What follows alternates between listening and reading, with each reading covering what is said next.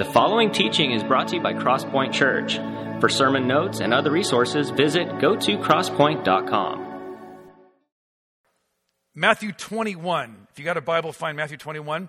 If you haven't downloaded our note sheet yet, just hit pause right now and go uh, download the note sheet or go find something to write some things down on. You want to do that today. Um, there won't be a lot of fill in the blanks today, but you might want to write some of this down. And then get your own Bible. Uh, these verses won't all come up on the screen. There'll be some others we'll put up later. We want you to have your own Bibles out, whether you use a paper Bible like this or a digital device Bible. Get something out to, to trust the fact that it's not me making this stuff up. Matthew, first book of the New Testament, Matthew 21. I'm going to pray and then we're going to jump right into the story. Jesus today. As I think about my life in the last couple of weeks, as I think about what's what's just so thick in this story about who you are and what kind of king you are. God, my prayer is for this kingdom outpost here at Crosspoint Church, here in the Temecula uh, Inland Valley. Open our eyes. Open our eyes, God, to see. Not just to just see how Christians should see. God, Jesus, help us to see the way you see. Change us. God, I'm begging you for that, for myself and for every, every person who will watch this whenever and wherever they do this. Do the work of your Spirit to open our eyes. Amen. Matthew 21. What's interesting about this, before I dive in here, uh, Matthew, Mark, Luke, and John, all four different men that wrote different accounts of Jesus' experience, they all tell the story of the triumphal entry, but they tell it in, they emphasize in different things. So I'm going to jump out of the here a little bit and, and tell you some of the things that Luke said and that, that John said and stuff like that. But we're going to keep it right here in Matthew. Uh, Matthew 21, as Jesus and the disciples approached Jerusalem, they came to the town of Bethphage on the Mount of Olives. Jesus sent two of them on ahead. Go into the village over there, he said, and as soon as you enter it, you'll see a donkey tied there with its colt beside it. Untie him and bring him to me. If anyone asks what you're doing, like, what do you think, Jesus? You gonna go steal a donkey? This would be like Jesus going, hey, you know, in front of out at the mall over there, um, just go carjack a car. Like somebody's probably gonna ask about that, right? If anyone asks what are you doing, just say the Lord needs him. And he'll immediately let you take them. And in Luke's version, it tells us that they show up there in the town and they go get the donkey. They get the mama don- they get the mama donkey, and they get the baby donkey. It's going to be important, not just a donkey, but a baby donkey, a donkey no one's ever ridden on before. Luke tells us that these guys go into town. They start to untie the, both donkeys. And they go, hey, what are you doing? And they say, oh, the Lord needs it. And somehow, someway, Jesus must have set something up with these guys. I don't know why. We don't know any of the backstory in that. But when they said Jesus needs it, that's all it took. They said, then you can have it. And we have no idea if, how the donkeys ever got back to these guys. I don't know if they became part of what we're going to call the triumphal entry here on Palm Sunday. But it, it struck me this week. Maybe write this question down for you. When Jesus wants it, will you just let him have it? Your time, your talent, your car, your house, your money, if Jesus just comes to you and says, Hey, I need that from you right now, will you just let him have it? And sometimes, don't miss this. It's fascinating here. Sometimes Jesus is going to put something on your heart. You're going to sit in a church service, you're going to feel something. Yeah, God wants me to do something, so I'm going to serve in children's ministry. I'm going to join the tech team, the setup teardown team. I'm going to go do some things and volunteer at the school. Uh, I'm going to go do some things with my house and, and do after school tutoring, maybe with, for kids who are, who are struggling with math or science, whatever it might be. And God might just move that in your heart, but can I tell you, you know how God asks most of the time? He sends somebody else to ask. Jesus didn't show up there and say, Hey guys, can I borrow your donkey today? He sends two guys and says, Hey, can, can Jesus have your donkey? Uh, and I think it's important to recognize that at times God will use other people and speak through them. And so the key thing here is not to be guilted by that. It's not even to be out of the, the need, but to say, hey, Jesus wants to use your stuff. Would you let him? Would you just let him? Let him have it. Would you let him use your stuff? See, I want us as a church, Here is, and we're here in 2021. I want us to CBS. Come back stronger this year. And one of the ways we're going to do that is for a lot of us who, because of isolation and we had to sequester ourselves and quarantine and all that, it's time to jump back into the game. To, for us to come back stronger as a church, I need you to jump back in here and serve in all kinds of ways. To, to get involved in our things in our community where our, your schools are going to need you. Uh, situations uh, with as teams get going and you to be a coach or an assistant coach or things like that here's what's going to happen you'll help our community come back stronger, our church come back stronger, and you'll come back stronger. Because one of the best things you can do in these kind of times right now is to say, not what, I, what am I going to get out of it, but what can I put into it?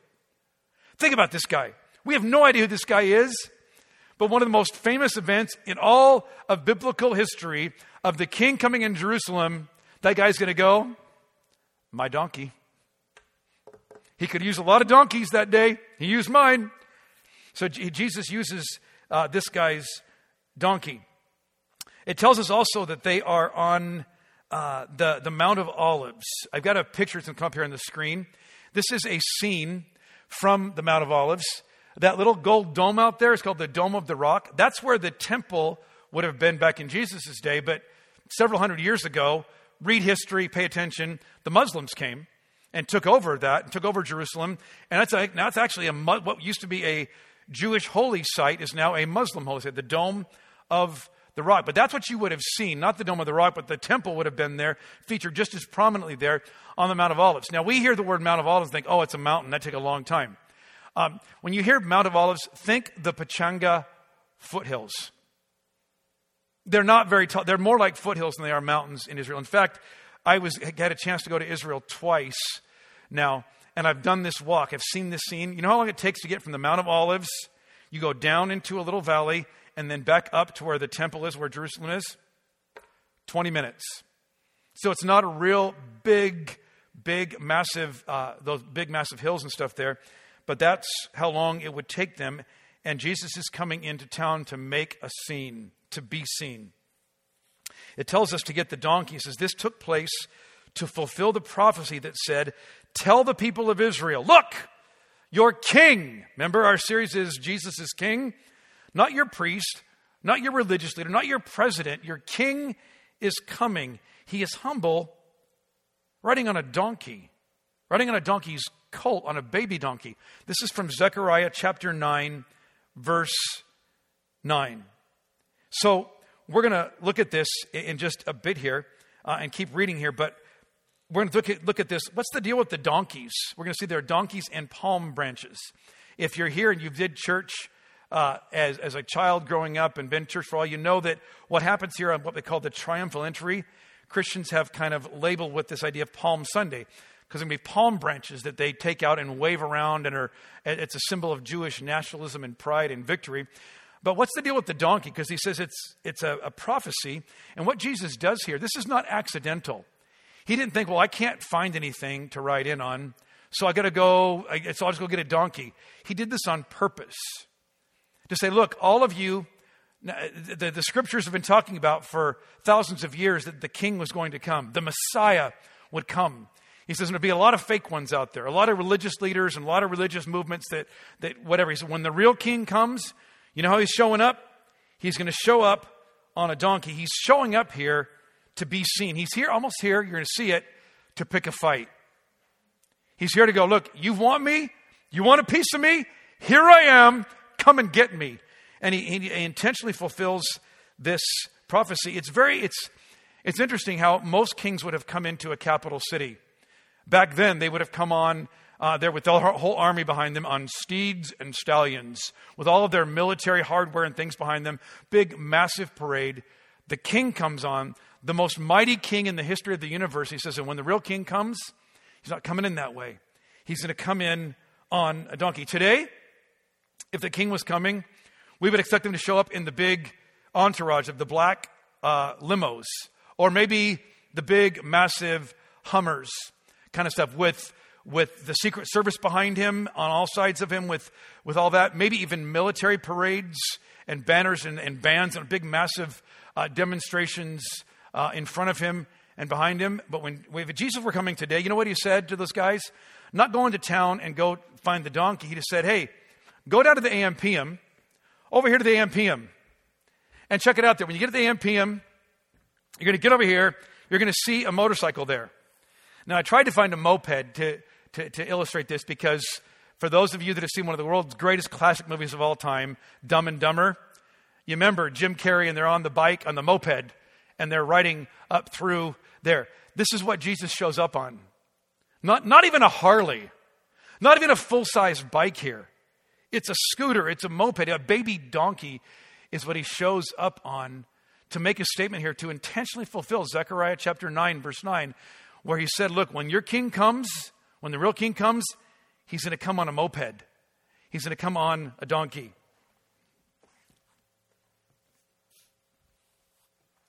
So Jesus comes into town riding on a donkey, and it's creating a stir in Jerusalem. Look what happens here. Look at verse, check um, Matthew 21, look at verse 6. The two disciples did as Jesus commanded. They brought the donkey and the colt to him and threw their garments over the colt, and he sat on it. Most of the crowd spread their garments on the road ahead of them. They're taking off their, their garments, their cloaks and stuff, and kind of giving a, a, a red, ta- red carpet kind of treatment here to, for the king coming in. Uh, and other, others cut branches from the trees and spread them on the road. John tells us these are palm branches. We'll get to that in a second. Jesus was in the center of the procession, and the people all around him were shouting, Praise God! Uh, if you see that some of your Bibles have a little asterisk or a footnote there, the actual words that they use here are the words Hosanna! Hosanna! And as a kid growing up, I go, Hosanna, what? Hosanna. All Hosanna means is praise God. What it literally means is save now! Save now! Save now. They go, This is the king coming. This is the Messiah coming. We want him to save us now from the oppression, from, from the, the religious oppression, from the political oppression, from the military, the heavy taxation. Save now would be give me a J, give me an NE, give me an SUS. This is some raucous, uh, spontaneous, populist kind of nationalist parade that has broken out here. Blessings on the one who comes in the name of the Lord. Praise God in highest heaven. The entire city of Jerusalem was in an uproar as he entered. Who is this? They asked. And the crowds replied, It's Jesus, the prophet from Nazareth in Galilee. And Luke's version of it, of it tells us this way it says that the religious leaders said, Hey, shh, be quiet. Shut that down, Jesus. Shut that down. That's not going to be good for, for you. You should tell your followers not to do that. And Jesus says, Hey, if the crowds keep silent, the rocks are going to cry out, Hosanna, save now. So, what's the deal with these palm branches that are here? Because on Palm Sunday, growing up as a child, I never understood that. I don't think I, probably I wasn't paying attention when the, the great teachers were teaching me all about this. But as you study back in civilizations outside of, of, of Greek, uh, excuse me, of Jewish civilizations that the Bible kind of focuses on here, but in Rome and Greek and and uh, Babylonian. There's, in fact, I got some pictures up here for you. They're going to come up here very, very quickly of things they found in archaeology, of pictures of things they've excavated. Here's one. You can see there's, there's palms right there. This is a king right here. And the palm idea was associated with victory, that this king had won. This is from several hundred years before Jesus shows up. This next one here, next one comes up here. You can kind of see it there. It's a king sitting on a throne. I tried to highlight a little bit with yellow You'll see it there. He's holding up a palm frond there, symbolizing victory that he has won back then. Uh, the next one here is a chariot rider in a race. You see the chariot rider in the back there is holding a palm frond because he won the race. Uh, and then uh, several hundred years after Jesus leaves, Constantine decides to make Christianity the, the religion, the national religion of the Roman Empire. It's a massive, amazing thing that happens. Here's a picture of some coins. And you'll see there where the red highlight is there. That's the back of the coin. This is Constantine in the front. And the back is the king, and he's holding a palm to illustrate that he's victorious, that, that he's the king, that Jesus is now the, this, the Christianity is the central religion. I found this some research on this. Let me read this to you. The palm became so closely associated with victory in ancient cultures that the Latin word palma was synonymous for victory. So you say, Did we win today? You would say, Did, did we palm today? Because palm and victory were synonymous with each other and was a sign of any kind of victory.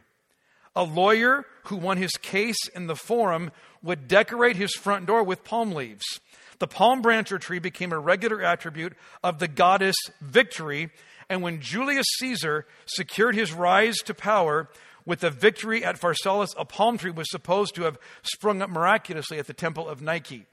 So, what, what happens here Jesus is coming in town. They're taking out palm branches not because they couldn't find anything. They're going, this is a sign that Jesus is the king, that Jesus is victorious. We want him to save us now. We want him to win now. And it's no wonder that the religious leaders, who are also politi- have, so politically astute, would go, You're coming into Jerusalem, and the big, the big temple mount that's up there, in the corner of it is the fortress of Antonia, where all the Roman soldiers were, because it was the highest lookout point in the city. They're going to see this ruckus going on right now. They're going to go, Whoa, whoa, whoa, whoa.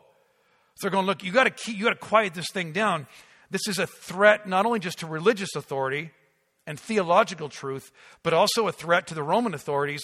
You better quiet this down. And Jesus says, hey, I'm not going to quiet that down. And what's fascinating here is that these people that are on this parade route, most of them don't really get who Jesus is. They're saying, save now, save now, get rid of the oppressive taxation, give us, give us the life we've always wanted. This is idea of, um, I'm, I'm not endorsing or repudiating this idea, but it'd be the idea of make Israel great again. Make Israel first again. Make Israel triumphant. It's this nationalism, this populism that is just there, always seething below the surface. And Jesus comes into town and capitalizes on that. And what's fascinating here, he doesn't quiet his followers, these people down. It doesn't rebuke them because all they, all they can see is to solve our immediate problems. He goes, I'm here to solve a much bigger problem than just your immediate, uh, right here, right now problems. He doesn't rebuke them. In fact, he says, hey, if they keep quiet, the rocks will cry out. So, so maybe um, he says, just be, just be careful. Be, be careful about that. The, the, irony that's in this is in Psalm um, 118, verses 25 to 26. Uh, this is the, the, the, the, the song they sing on the road. The parade is Hosanna! Blessed is he who comes in the name of the Lord, is lyrics to, so, uh, to a song that they would have sung regularly, sung or chanted in their religious gatherings at the synagogue or the temple. Uh, but what's, here's what's fascinating about it they're saying, Here comes the king, he's coming to take over. And what Ma- no, nobody does here is talk about the fact this is not just about that here comes the king because there were lyrics to the song that came before Hosanna! The king is here! Save us now. I want you to see this. The words will be up here on the screen, but turn back in your Bibles to the book of Psalm. Uh, Psalm 118. In Psalm 118, it says in verse 25, Save us, Hosanna, save us now. But look what it says in verse 22. The verses right before it. This is just thick with with kind of foreboding irony. It says this The stone that the builders rejected has now become the cornerstone. This is the Lord's doing, and it's wonderful to see. This is the day the Lord has made. We will rejoice and be glad in it. See, they had no idea that they were going to be saved.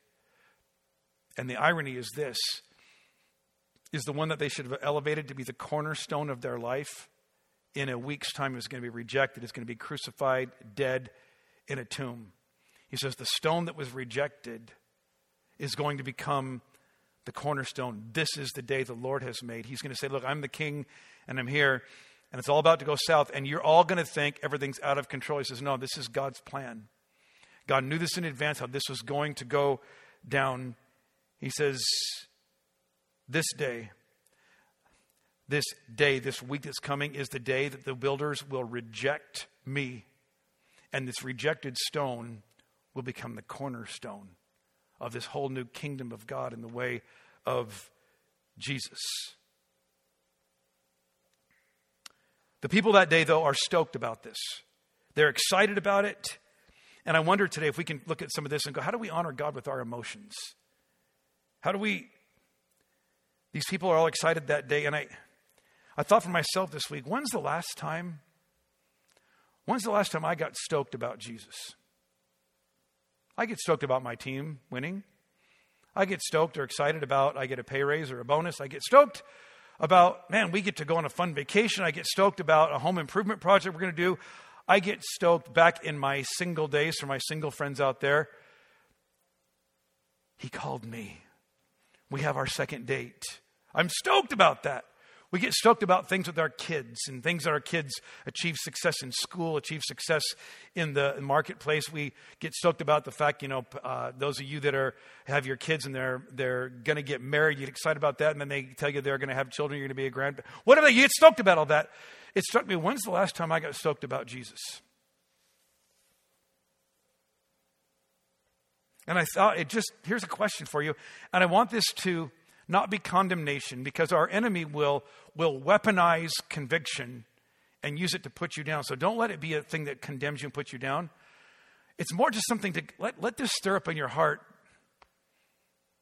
When's the last time I was just excited and stoked about Jesus?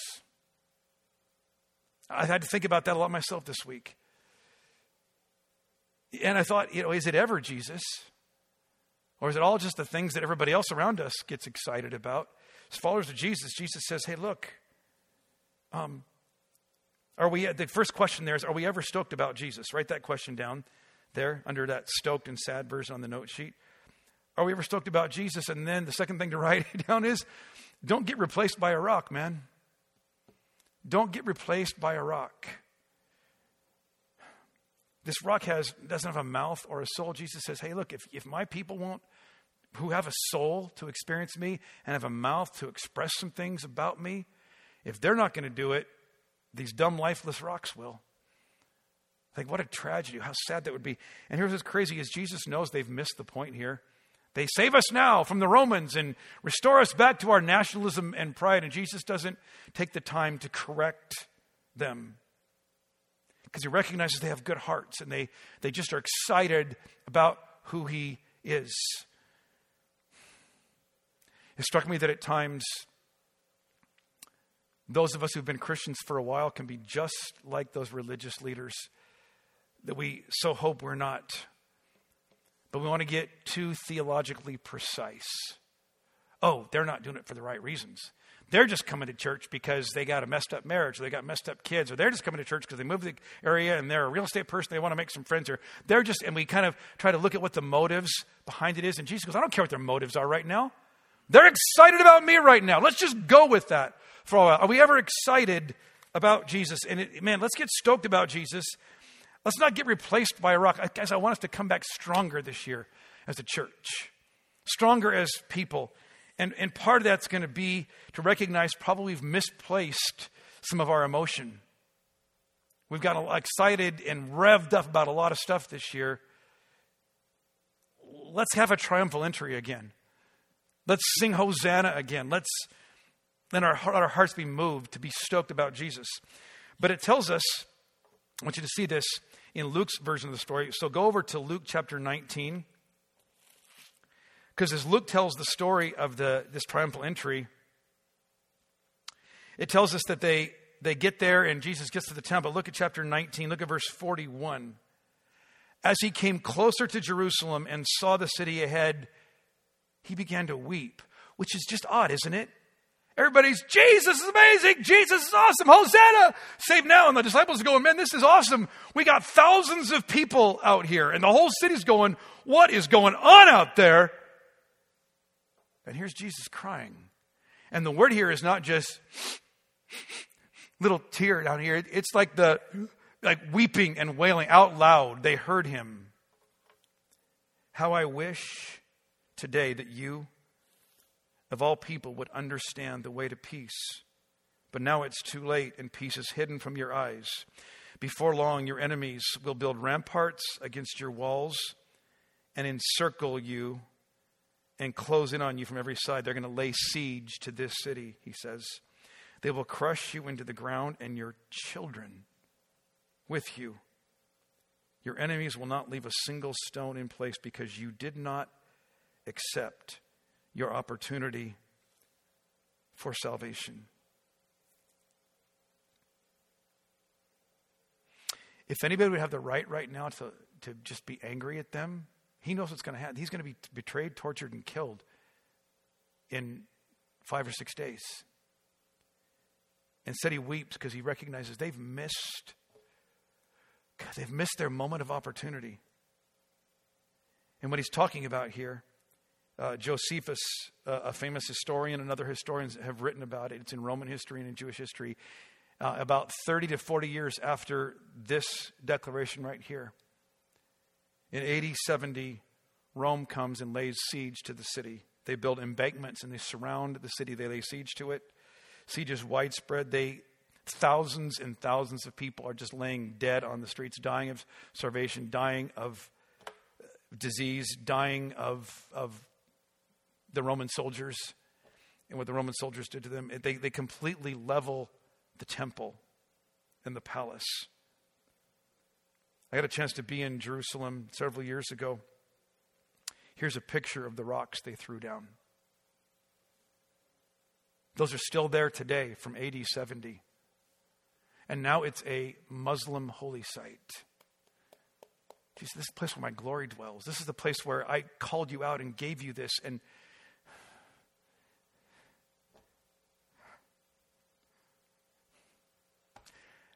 he doesn't call them out. If it's me, I'm calling some people out here.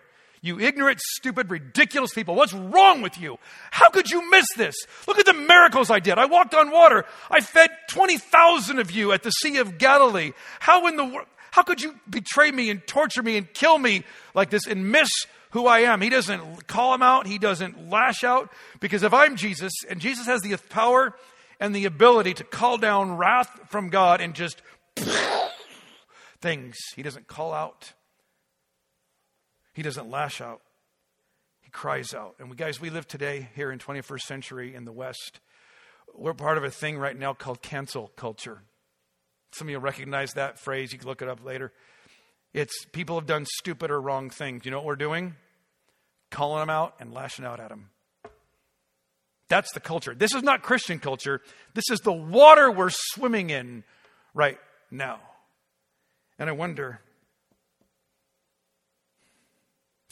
stoked and sad. When's the last time? Write this question down. When's the last time we just cried out to God, seeing the mess that our world's in?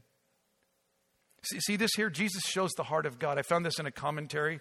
I want to just read the quote to you. He shows the heart of God how even when judgment must be pronounced, it's never done with joy. Even when God's judgment is perfectly just and righteous, his heart weeps at the bringing of the judgment. Ezekiel 33 11, God is calling out the nation of Israel and says, It's bad and it's going to be horrible for you. He says, But turn to me. He says, I take no pleasure in the death of the wicked.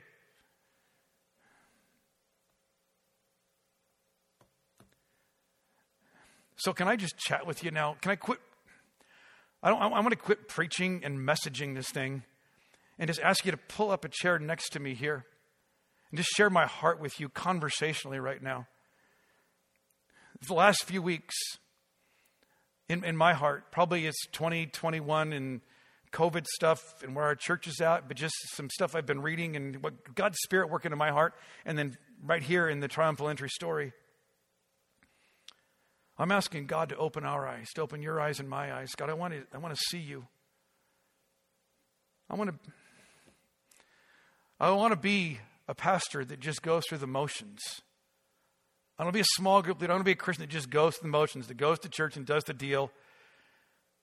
And the king shows up and we miss him. Because we're so into our routines, so into our systems, and so into the way that we just do things around here. God, I don't. I've been saying things like this God, I don't, I don't be so focused on my little kingdom that I miss yours.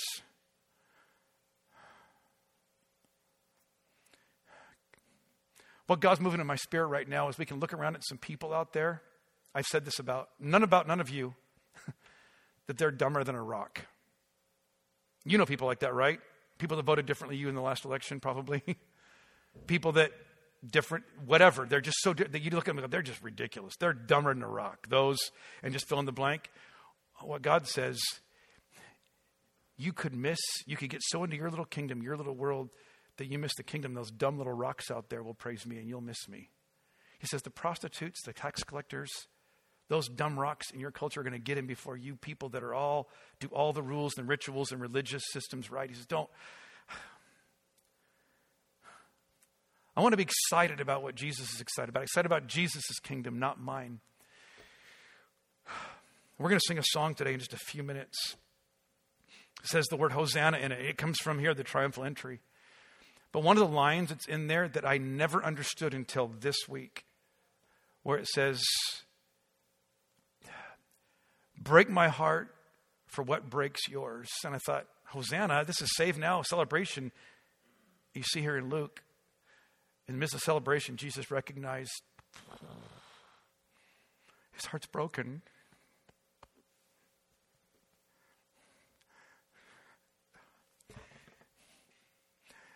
And I've just been praying and asking God to not let this moment pass for me, to not let this be a little week or two kind of a phase I go through, but to renew my vision, to see people and their situations the way God sees them, to see people that are frazzled, stuck, rushing around, posting with all their angst, lonely, isolated, all of it and more. Like Jesus saw them Jesus saw the world out there. And there's some verses in your note sheet from Ezekiel 34 5 and Zechariah 10. But in Matthew chapter 9, Jesus just echoes this. The writer, Matthew says, when he saw the crowds, he had compassion for them because they were harassed and helpless, like sheep without a shepherd. And you know all the nonsense you're seeing on social media right now? All the stupid, ridiculous things people have done and are doing. People that have committed adultery people who are alcoholics, who are porn addicts, people who have, have done awful things. Says Jesus saw them.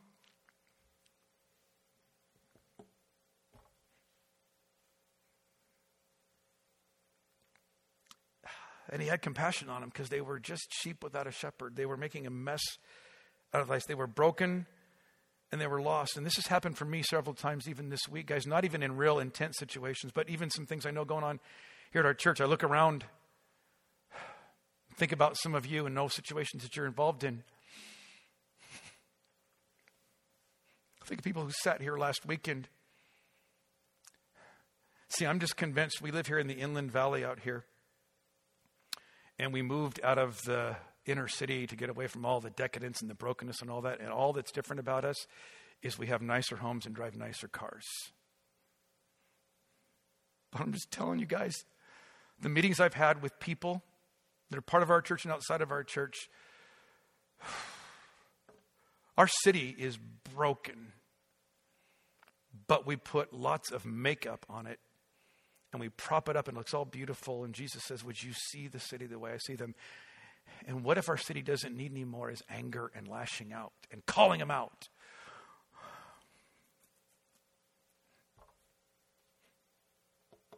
What if I could just be sad? To see real compassion and the angst in people's souls. What I'm praying for right now, you can write this down if you want today as the band comes up now, is this is for holy discontent to, to look around at the world, to look at this world that we're in and say, God,